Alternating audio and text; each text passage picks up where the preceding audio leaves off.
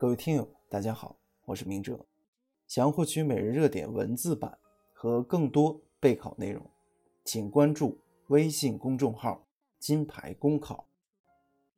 今天的热点来自山西新闻网素凤平的文章：对校园外卖易输不易堵，两孔用心，别用错了地方。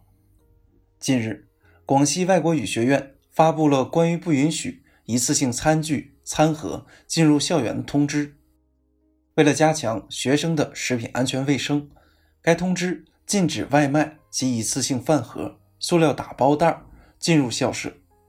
其实，高校外卖并不新鲜，高校禁止外卖的新闻也属见不鲜。有的高校禁止外卖车辆进入校园，有的规定外卖员送餐入校只能步行。有的高校后勤甚至贴出奖惩机制，限制学生点外卖。如今，外卖成为不少高校学生快速解决用餐问题的首选。高校公布一项项外卖禁令，并不是明智之举。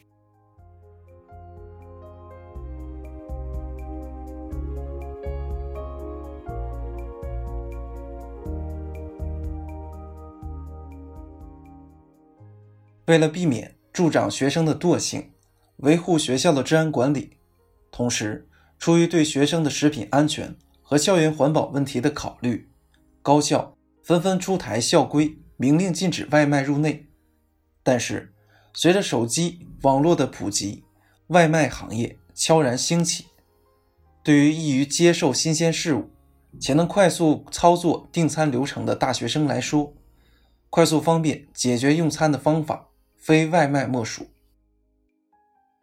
学生之所以会选择外卖，不外乎两点：一是在学校用餐需求得不到满足，如食堂拥挤、排长队等候等；二是食堂饭菜单一，供学生选择的余地有限。与在 APP 订餐平台上点外卖服务相比，大多学生宁愿选择便利的外卖。高校。与其采取强制禁令，何不在食堂管理上面多下点功夫，改善就餐环境，引进商家，丰富饭菜种类等？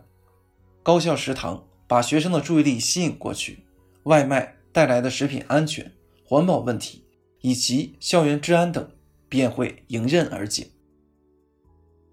外卖是适应现代社会快节奏生活的需求而出现的新生事物，有利也有弊。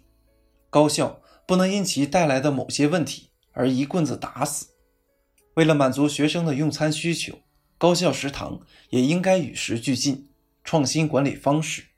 比如，西北大学长安校区食堂推出的官方外卖，这一创新方式不仅保证了学生的食品安全卫生，满足了学生方便快捷点餐的需求，还为一些大学生提供了勤工俭学机会。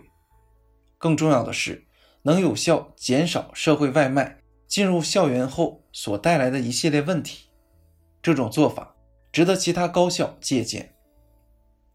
把禁止外卖的良苦用心放在改善传统食堂设施、提升服务质量和开拓创新食堂管理方式上，更好满足学生用餐需求。相信这样才能让学生吃好学好。